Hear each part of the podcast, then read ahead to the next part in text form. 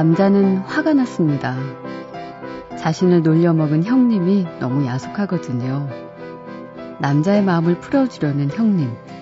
하지만 남자는 좀처럼 마음을 풀 줄 몰라요. 언제까지 화를 낼 참이야? 형님이 묻죠.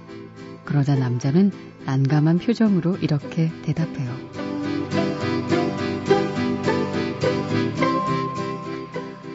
8, 9년 동안 화를 안 내다가 내니까 어떻게 푸는지 까먹었어요.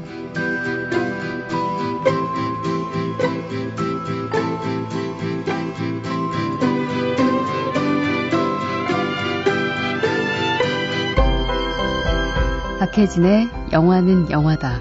안녕하세요. 박혜진입니다.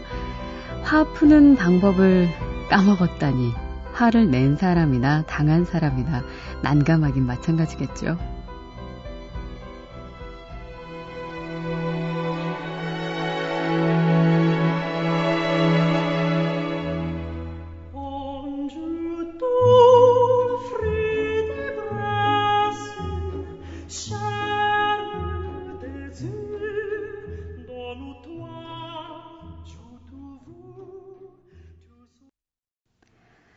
오다기리조와 미우라 토모카즈가 출연을 한 우울하면서도 유쾌하고 따뜻하면서도 상큼한 영화 텐텐에 흘렀던 Je te veux 난 그대를 원해요. 어, 이곡 오늘은요 카운터 테너 어, 요시카즈 메라의 음성으로 들려드렸습니다.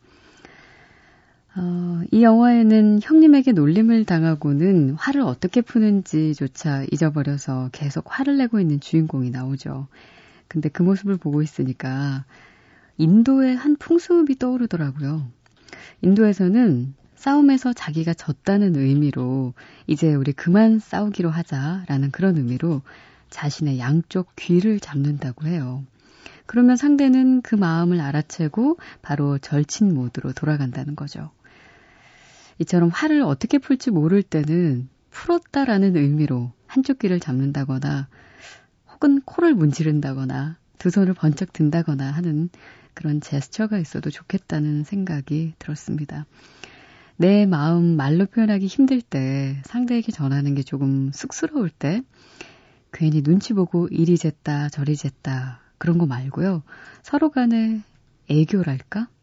아니면은 암호? 뭐 그런 거 정해놓고 표현하는 거죠.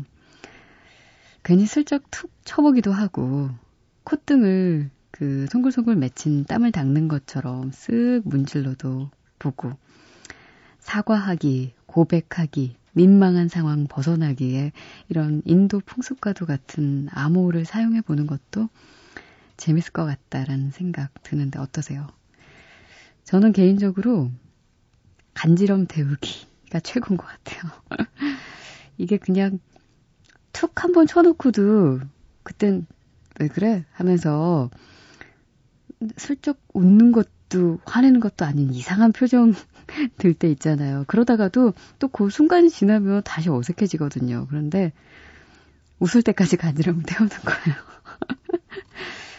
음, 제가 은근히 장난을 좀 좋아해요. 그래서 어릴 때부터 뭐 언니 오빠들도 그렇고 지금은 이제 이제 저희 가족에게 제가 이런 전법을 좀 쓰는데 어, 저 나름의 암호죠. 근데 80% 정도는 늘 먹혔던 것 같아요.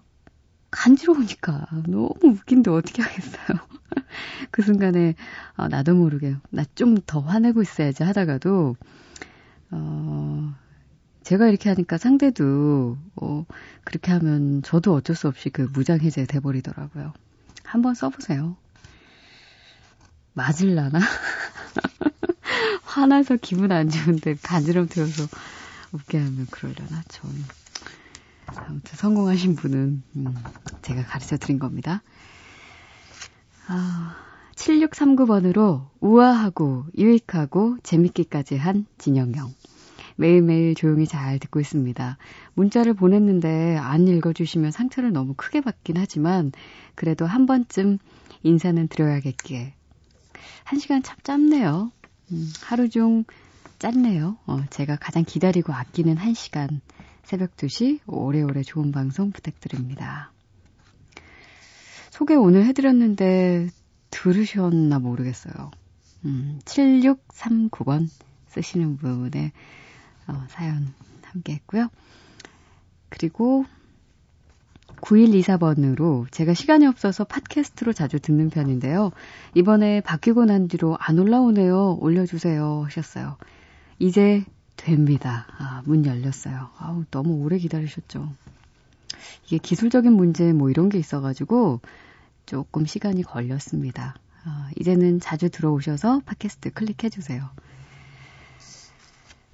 어, 자, 어, 여러분들 이렇게 사연 보내고 싶은데 혹시 소개가 되지 않을까 주저하시는 분들 아니면 할 얘기 많은데 누군가 좀 나누고 싶으신 분들 그런 분들 샵 8001번으로 보내주시면 됩니다.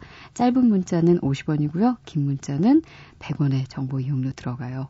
그리고 미니는 무료고요. SNS는 movie is movie로 들어오시면 됩니다. 장재진 씨의 신청곡 함께 듣죠. 허공의 질주에서 제임스 테일러의 Fire and Rain 들려드립니다.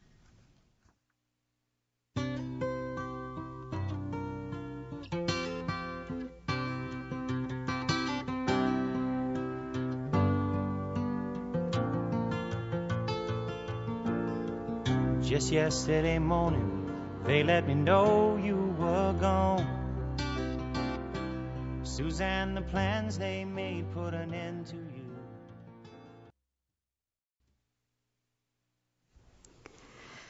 아, 이 음악, 이 영화 속에서 어, 생일날이었죠. 이 음악을 틀어놓고 가족들끼리 춤을 출 때 음, 흘렀던 바로 그 곡 허공의 질주에서 제임스 테일러의 Fire and Rain 함께 들었습니다. 음, 주봉진 씨. 집 앞에 큰 길에서 밤새 도로 공사를 한다네요. 소음에 뒤척이다가 어차피 못 잘 거 힐링하러 왔습니다. 하셨어요. 그, 이어폰을 좀 껴보세요. 그래서 라디오 채널 맞추시고 이어폰 낀 채로 이렇게 음악 들으시면, 어, 좀 소음에 묻히, 소음이 묻히지 않을까? 주봉진 씨. 음, 좋은 음악들 많이 준비해 줬으니까요. 또 기다려주세요. 박희성 씨는 미니에 드디어 글 쓰네요. 로그인도 못해서 컴퓨터에 들어가 겨우 아이디 찾아서 쓴다는. 휴, 부드러운 영화 음악 잔잔히 흘러나오는 것이 물 흐르듯 자연스럽네요. 하고 보내주셨습니다. 자, 0862번 쓰시는 분은 제 문자가 잘 가고 있는 건가요? 좀 불안하신가 봐요. 여기 문자 보내시는 분들이. 잘 도착했어요. 요즘 저는 비가 오면 One Day라는 영화가 생각나요. 얼마 전에 봤는데 생각보다 여운이 오래 가네요. 영화 첫 시작에 비가 왔거든요. 하시면서 One Day 오리지널 사운드 트랙 가운데 We Had Today 청해 주셨습니다. 저도 좋아하는 영화인데 함께 듣죠.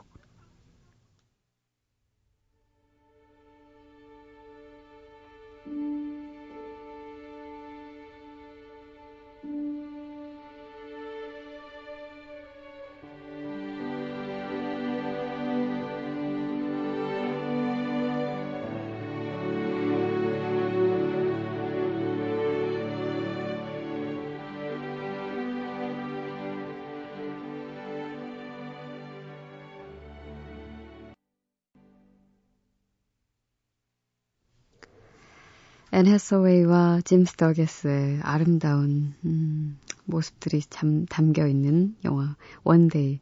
그렇지만 굉장히 가슴 아픈 영화였죠. 오리지널 사운드 트랙 가운데 We Had Today 레이첼 포트만의 음악으로 들려드렸습니다.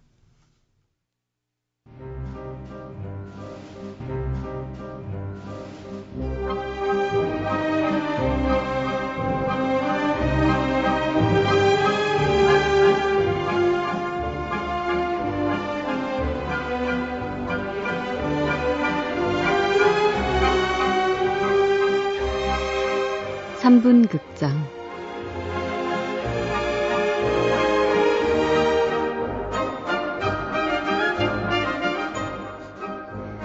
일요일 밤 우리 기억 속의 짧은 필름을 플레이합니다. 다시 보고 싶은 영화의 한 장면, 기억에 남아있는 영화 속의 그 장면 들려드리는 3분 극장 시간이에요.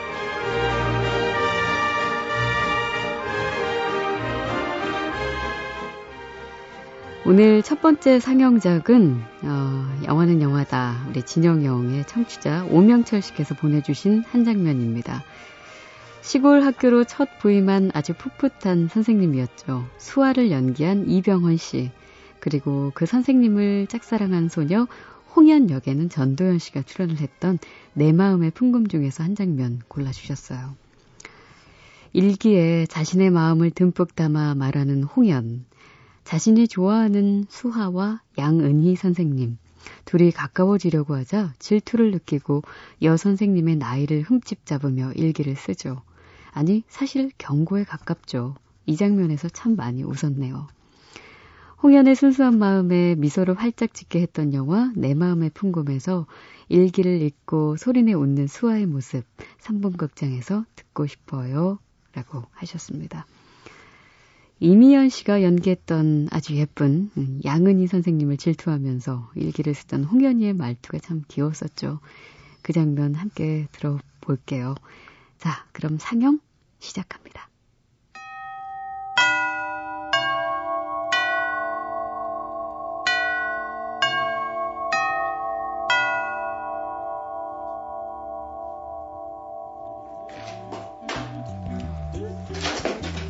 선생님을 뒤에서 안았다는 게 정말일까? 정말이라면 선생님은 바보야. 바보, 바보. 정말 보기 싫고 믿기만 한 바보 멍텅구리야. 자기보다 훨씬 나이가 많은 노처녀라는 것을 모르시는 걸까? 호적상으로는 25살이라고 하지만 내가 보기에는 27이나 8살은 틀림없이 된 것 같다. 선생님은 스물 하나니까 일곱이나 여덟 살이나 더 먹었다. 그렇게 늙은 여자를 뒤에서 불끈 안다니 생각할수록 어처구니가 없고 속이 상해 죽겠다. 선생님 바보 멍텅구리. 오늘 보니까 양은희 선생님은 입술에 루즈를 꽤 짙게 칠하고 있었다. 다른 때보다 얼굴에 분도 더 바른 것 같았다. 서른 살이나 다 되어가는 노처녀 선생님이 화장을 그렇게 짙게 할 게 뭐람? 그렇게 짙게 한다고 더 젊어지나? 정말 꼴불견이셨다. 자기보다 10살쯤이나 적은 남자에게 예쁘게 보이려고 하다니 같지 않고 아니꼽다. 설마 10살이나 미친 선생님하고 결혼할 생각은 아니겠지? 결혼은 자기보다 서너 살 위의 남자와 하는 것이 마땅하지. 10살 가까이나 아래의 남자와 하려는 건 말도 안 된다. 선생님도 그 점은 잘 아시고 계시겠지. 설마 10살이나 더 먹은 여자와 결혼할 생각은 조금도 없으시겠지? 화장을 짙게 한 양 선생님을 볼 때마다 난 기분이 나빠진다. 왜 우리 학교로 오게 돼서 야단일까? 서른 살이 다 되도록 시집도 안 가고서 말이다. 보기 싫게.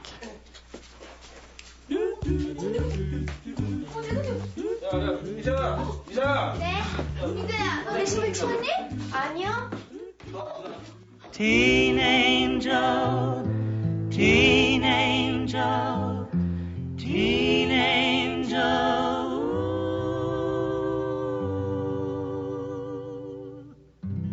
That fateful night, the car was stalled. 3분극장 첫 상영작 아, 오명철 씨의 한 장면 내 마음의 풍금에서 들려드렸어요. 마크 나이 다이닝의 틴 에인젤. 어, 아, 다시 기억이 많이 나네요. 그 처음 음, 홍현이가 이렇게 나레이션으로 쭉 이어지는 바로 그 장면. 화장실에 볼일을 보러 수아 선생님이 갔다가 그 벽에 음, 쓰여진 낙서를 보고 깜짝 놀라죠. 은희 선생님과 수아 씨, 아, 수아 선생님의 얼레리 꼴레리에 관한 그 내용.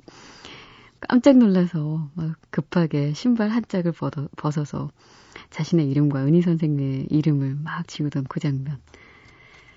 음, 재밌는, 그리고 아주 웃음을 자아내는, 음, 따뜻한 그런 한 장면 오명철 씨가 기억해내 주셨습니다. 함께 잘 들었어요. 자, 두 번째 상영작 역시 아, 우리 청취자 김형준 씨께서 보내주신 한 장면으로 함께 하겠습니다. 박중훈, 안성기 씨 주연의 라디오스타 중에서 기억에 남는 장면 골라주셨어요. 한물간 록스타 최곤의 재기를 위해 그의 곁을 떠난 매니저 민수를 라디오 방송에서 찾는 최곤과 버스 안에서 바로 그 방송을 듣고 있는 민수의 모습이 어찌나 짠하던지 아직도 잊혀지지가 않아요. 라고 하셨습니다. 어, 라디오 DJ석에 앉아서 매니저 민수에게 이제 그만 돌아오라고 울먹이면서 말하던 바로 그 장면 함께 들어볼게요. 상영 시작합니다.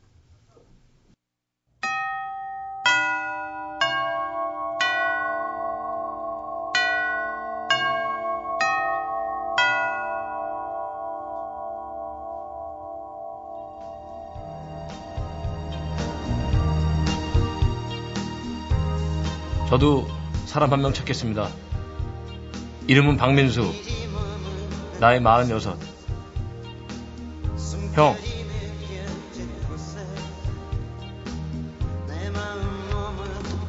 민수 형.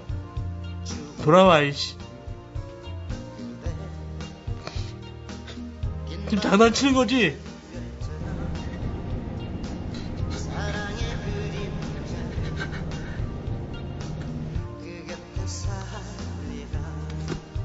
나 그냥 언덕으로 앉아서 친구들하고 밴드 잘하고 있는데 형이 꼬신 거잖아. 나 조용필 만들어준다면서.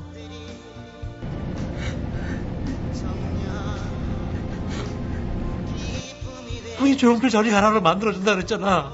근데 이게 뭐야, 씨.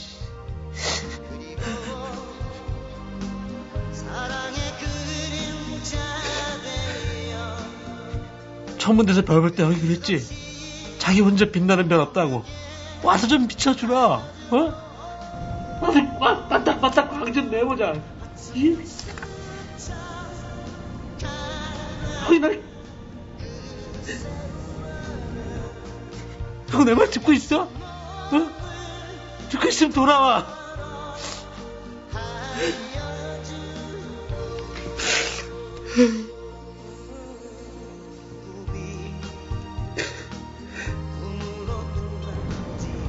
가라. 가. 안 가. 나 최고원 팬클럽 회장이다.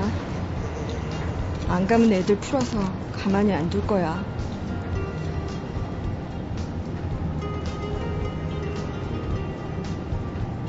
가라고 이 화상아.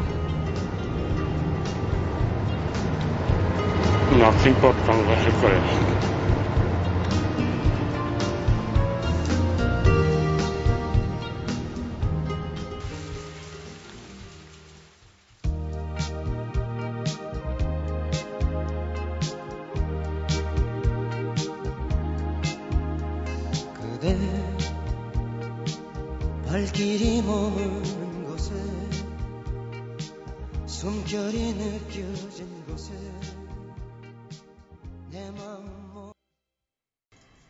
3분극장 두 번째 상영작 아, 김형준 씨께서 보내주신 한 장면이었죠.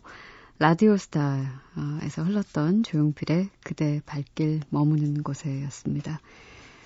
어, 다시 들어도 좀 정말 뭉클해지네요. 음, 버스 안에서 김밥을 무심히 우걱우걱 먹으면서 음, 방송을 듣고 있는 음, 안성기 씨 모습. 혼자서 빛나는 별은 없다라며 와서 나 좀 비춰줘라고 애타게 민수를 찾는 어, 최군의 모습도 인상적이었고요. 아, 형준 씨의 아, 한 장면 오늘 3분 극장에서 이렇게 들려드렸습니다. 자, 3분 극장 사연에 보내주신 김형준 씨와 오명철 씨께는 저희가 맥스무비 예매권 보내드릴게요. 이렇게 이 3분 극장은 청취자 여러분들 참여하실 수 있는 코너인데요. 홈페이지에 오셔서 3분 극장 코너에 남겨주시면 되겠습니다.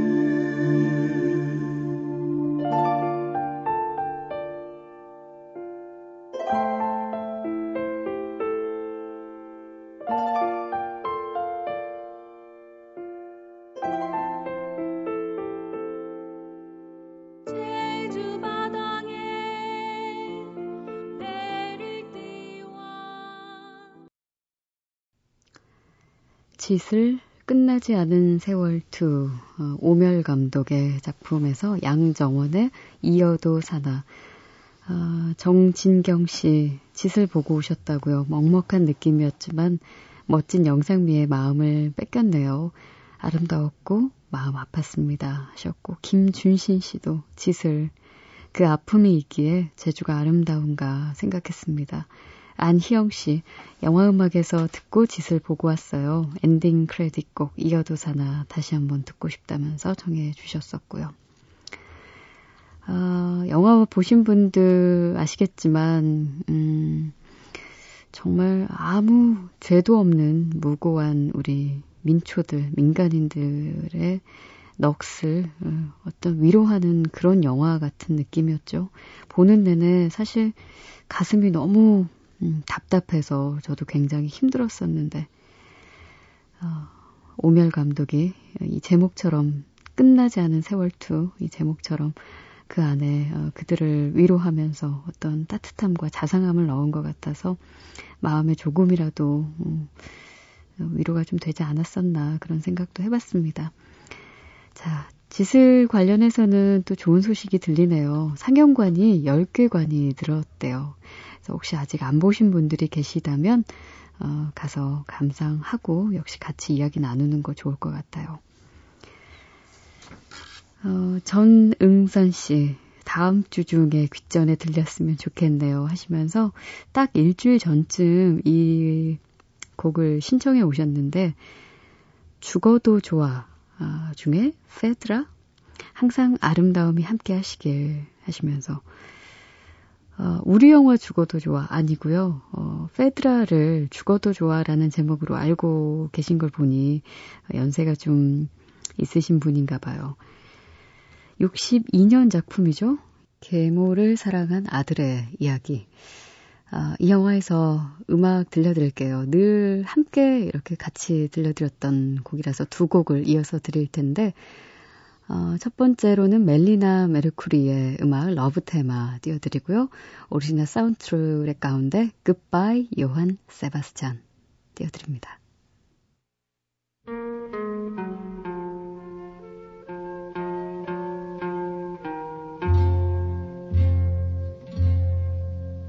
αστέρι μου, φεγγάρι μου, της άνοιξης κλονάρι μου, con dash society.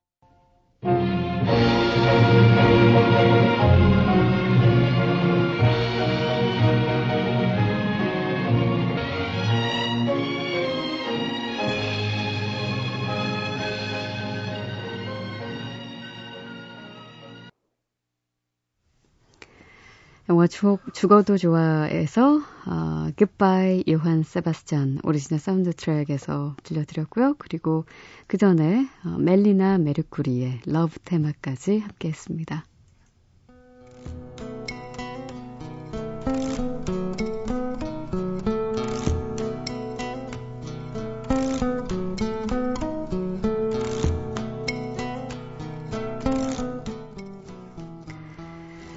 오늘 히든 트랙은 역시 진영이 형의 청취자이신 황수환 씨께서 올려주셨네요. 어렸을 때는 공이로비 노래를 멜로디 때문에 좋아했다면 세월이 흐르고 나서는 가사가 공감이 가서 더욱 좋아했던 것 같아요.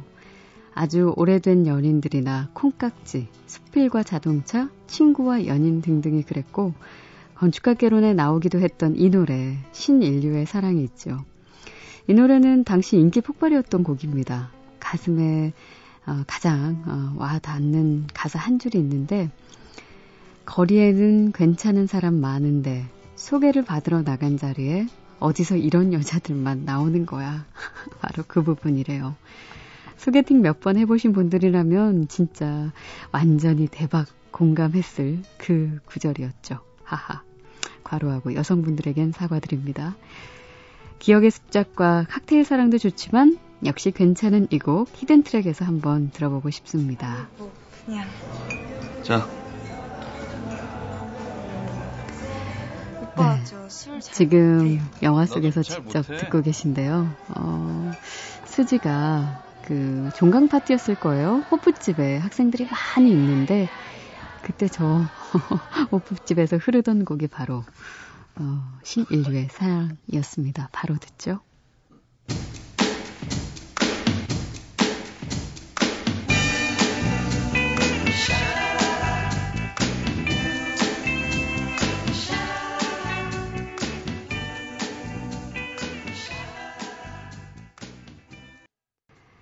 건축가께론에서 고인로비의 신인류의 사랑 오늘 히든 트랙에서 들려드렸습니다. 황수환 씨가 올려주셨고요.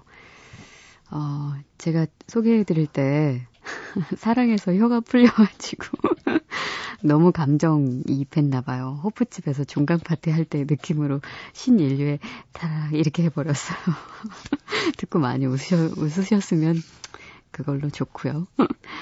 아, 히든 트랙에 이렇게 올려주신 황수환 씨께도 저희가 맥스무비 영화 예매권 보내드리겠습니다. 아, 내일은 이제 또 월요일 순서죠. 저희 어, 장 박사님과 함께하는 팝콘 심리학 기다리고 있는데요. 봄날은 간다. 어, 한번 튀겨보려고 해요. 여러분 좋아하시는 영화일 텐데 영화 보시면서 궁금했던 심리 어, 특히 저희들은 이영애 씨의 그 여자의 심리가 굉장히 궁금하다고 생각했었는데 여러분은 어떠셨는지 보신 분들 저희 홈페이지 들어오셔서 장 박사의 팝콘 심리학에 여러분들의 궁금증 올려주시면 저희가 방송하면서 또 함께 분석해보고 풀어볼게요. 어, 여러분들 참여하실 코너가 이렇게 많은데 어, 바쁘시죠? 그래도 종종 오셔서 여러분 기억 속에 있는 영화들 하나하나 끄집어내서 함께 이야기 나눠봐요. 자, 오늘 마지막 곡은요, 스토커에서 함께 하겠습니다. 에밀리 웰스의 Becomes the Color 들어주시고요. 내일 또 올게요. 박혜진의 영화는 영화다.